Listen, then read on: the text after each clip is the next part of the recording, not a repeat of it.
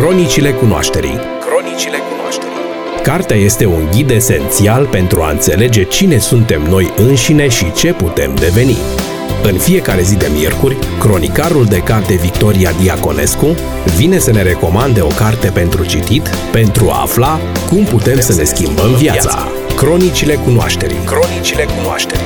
Doar la Eco FM. Anii 60 ai secolului trecut au fost considerați epoca de aur a culturii cehe. În acea perioadă, cultura se eliberează de constrângerile ideologice ale regimului și se simte o revitalizare a artelor, literaturii, cinemaului. Revistele de cultură ating tiraje colosale. Se publică multe cărți. Interesul pentru cultură al întregii națiuni cehe este evident. Una dintre personalitățile marcante ale acestei culturi, mai ales în acea perioadă, este Milan Kundera. Milan Kundera, romancier și eseist ceh, născut în 1929, a decedat recent pe 11 iulie 2023, iar această ediție a Cronicilor Cunoașterii este dedicată. La situația politică, Milan Kundera s-a raportat întotdeauna din poziția omului de cultură. El era preocupat de soarta națiunilor mici, așa cum era națiunea cehă, dar și cea poloneză sau română, dar preocuparea sa nu avea niciodată caracterul unei lamentări provinciale, ci era exigentă, conștientă de dificultățile care trebuie surmontate și de misiunile care trebuie asumate de către acele națiuni. El a scris despre națiunile mici în eseurile sale, dar celebru rămâne discursul pe care l-a ținut în acest sens la Congresul Scriitorilor Cehi din iunie 1967. Era, cum am spus, un moment de emancipare a culturii de sub regimul politic și acel congres a fost scena unei confruntări dintre scriitori și putere. Mai mulți scriitori au adoptat o poziție curajoasă și au ținut discursuri în care era vădită iritarea pentru orice formă de cenzură față de creațiile artistice. Dar s-a vorbit explicit chiar și împotriva sistemului politic însuși. Iri Hendrich, nu știu dacă am pronunțat corect, persoana din conducerea partidului care venise să supravegheze congresul, n-a mai putut suporta la un moment dat acest dezmăț critic împotriva puterii pe care o reprezenta și, înainte de a părăsi sala, a trecut prin spatele tribunii unde se aflau câțiva din acei scritori critici, printre care și Kundera, murmurând Ați pierdut totul, absolut totul. Într-adevăr, după 1968, când rușii au intrat cu tancurile în Praga ca să-i elibereze pe cehi, după un scenariu care vedem că a rămas neschimbat de-a lungul anilor, cei mai mulți scriitori și-au pierdut patria emigrând, iar alții, carierele, transformându-se din oameni de cultură, profesori, universitari, scriitori, în muncitori, chelneri, dedicători, tractoriști. Lui Kundera i-a fost interzis să mai publice în țara sa, iar în 1975 reușește să emigreze și să se stabilească în Franța. El va ajunge să scrie chiar în franceză, deși era fluent doar în scris, devine celebru fără să fi primit vreodată premiul Nobel dar uh, rușinea aceasta să o lăsăm pe conștiința jurului acelei societăți, uh, pentru că cititorii l-au apreciat cu entuziasm, pe bună dreptate și au considerat că a meritat din plin acel premiu. Uh, dar să ne întoarcem la nomenclaturistul Iri Hendrich, el totuși n-a avut dreptate. Literații prezenți la acel congres din 1967, deși au pierdut multe, totuși nu au pierdut absolut totul, iar ceea ce nu au pierdut este demnitatea. Ce a spus Kundera la acel memorabil congres din 1967 probabil poate fi găsit ușor și pe internet, eu nu am căutat, uh, pentru că am cartea Un Occident răpit, care conține acel discurs, alături de un articol influent pe care scriitorul l-a scris uh, când se afla deja în Franța în 1983 și care așa și se numea Un Occident răpit. Această cărțulie, care cuprinde discursul și articolul menționate, este atât de succintă, dar în același timp atât de concentrate sunt cele spuse și scrise de Kundera, încât cel mai rezonabil ar fi pur și simplu să vă citesc de-a dreptul cartea, decât să vă povestesc despre ea. Dar desigur că nu o să-mi iau asemenea libertăți, pentru că cred că veți fi interesați să parcurgeți de sine sătători cele circa 90 de pagini, iar eu doar mi-am luat uh, însărcinarea de a vă semnala că această carte există în română și că este importantă. Ei, da, și să nu spun chiar nimic nu pot, de aceea am să menționez doar două lucruri din această carte.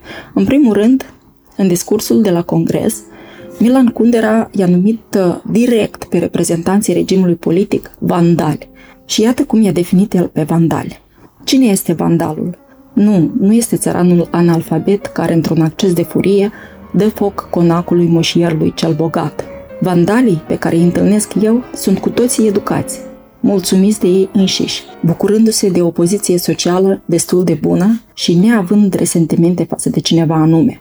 Vandalul este semeața îngustimea a minții, care și este autosuficientă și gata oricând să-și revendice drepturile. Această semeață îngustimea minții crede că puterea de a adapta lumea la propria ei imagine face parte din drepturile ei inalienabile.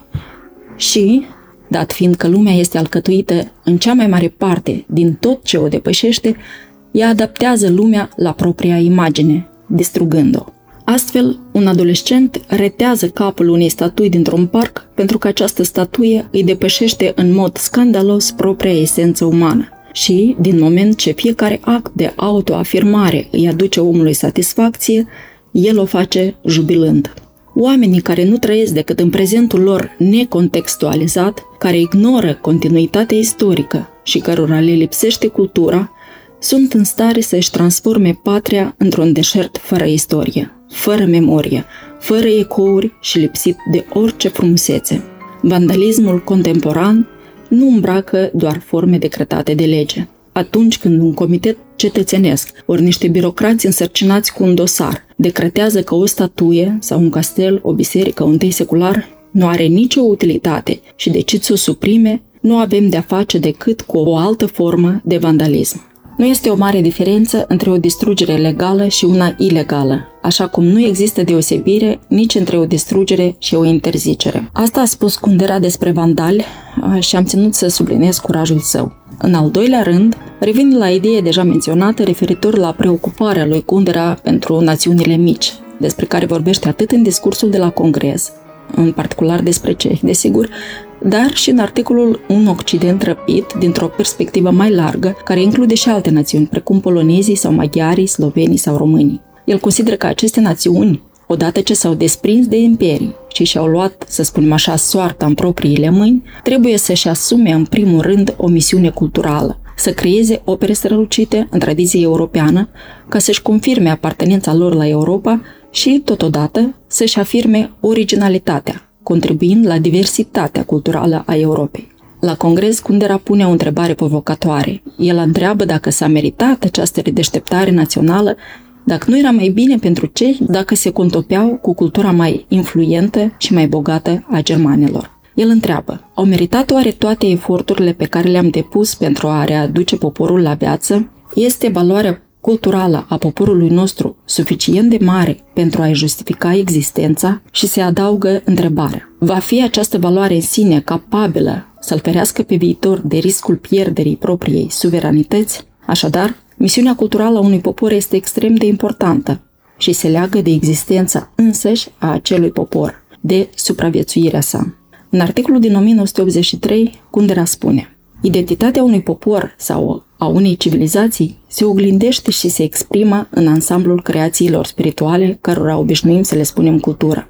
Dacă această identitate este amenințată cu moartea, viața culturală se intensifică, se exacerbează și cultura devine valoarea vie în jurul căreia se reunește întregul popor. Tocmai de aceea, în toate revoltele centrale europene, Memoria culturală și creația contemporană au jucat un rol mai mare și mai determinant decât în oricare dintre revoltele populare europene. Pe de altă parte, în același articol, el analizează în paralel cu misiunea culturală a micilor națiuni și soarta culturii europene în întregime. El spune că unitatea culturală europeană a avut întotdeauna niște piloni pe care să se sprijine, fie că ce e creștinismului în evul mediu sau ai iluminismului în epoca modernă, dar în prezent nu mai are pe ce se sprijini, iar cultura a devenit o cultură a divertismentului. Iar odată cu această cultură a divertismentului, autoritatea celor care constituiau oamenii de valoare a acelei culturi s-a diminuat considerabil până la dispariție. El evocă amintirea unui prieten de al său, al cărui nume Kundera nu spune, dar pe care îl numește celebru filosof ceh. Poate e vorba de Ian Patocica, care avea aceleași atitudine antitotalitare și era la fel uh, un apărător al spiritului european și care a decedat în timp ce era spus unui interogatoriu al poliției în 1977. Nu știu dacă e vorba de el. Păi Kundera își amintește cum acestui prieten, în urma unei percheziții, i-a fost confiscat uh, manuscrisul de o mie de pagini la care lucrase 10 ani. După această percheziție, împreună cu Kundera, prietenul uh, și Kundera căutau soluții pentru a recupera valoroasa lucrare a filosofului. Uh, s-au gândit să se adreseze după ajutorul unei personalități din exteriorul țării, unei personalități culturale, evident, al cărui cuvânt ar avea greutate și și-au dat seama că le este dificil să găsească o asemenea personalitate. Kundera scrie, Brusc am înțeles că această personalitate nu există. Da, existau mari pictori, dramaturgi și muzicieni, dar nu mai ocupau în societate locul privilegiat al unor autorități morale pe care Europa le-ar accepta ca pe reprezentanții ei spirituali. Cultura nu mai exista ca domeniu în care se realizau valorile supreme. Consider că Milan Kundera însuși era o astfel de autoritate morală. Din păcate, s-a stins și el recent uh, și, repet, fără a primi măcar premiul Nobel. Oricine i-ar fi citit romanele ar fi căzut de acord cu mine că l-ar fi meritat din plin, cu mine și cu toți ceilalți cititori al lui Kundera. Dar și eseistica sa merită toată atenția. Eu chiar am început uh, cu eseurile și ideile autorului ceh m-au influențat foarte mult. Uh, dar cred că atât eseurile cât și romanele acestui autor merită ediții separate, căci uh, pentru această ediție mi-am propus doar să-mi exprim admirația și respectul față de Milan Kundera, împreună cu emoția copleșitoare care mă cuprinde în legătură cu decesul său. Și mi s-a părut că un Occident răpit este o carte potrivită pentru a vă face o scurtă introducere în largul subiect care este Milan Kundera, subiect la care neapărat am să revin. Lectură plăcută! Cronicile cunoașterii Cronicile cunoașterii Cartea este un ghid esențial pentru a înțelege cine suntem noi înșine și ce putem deveni.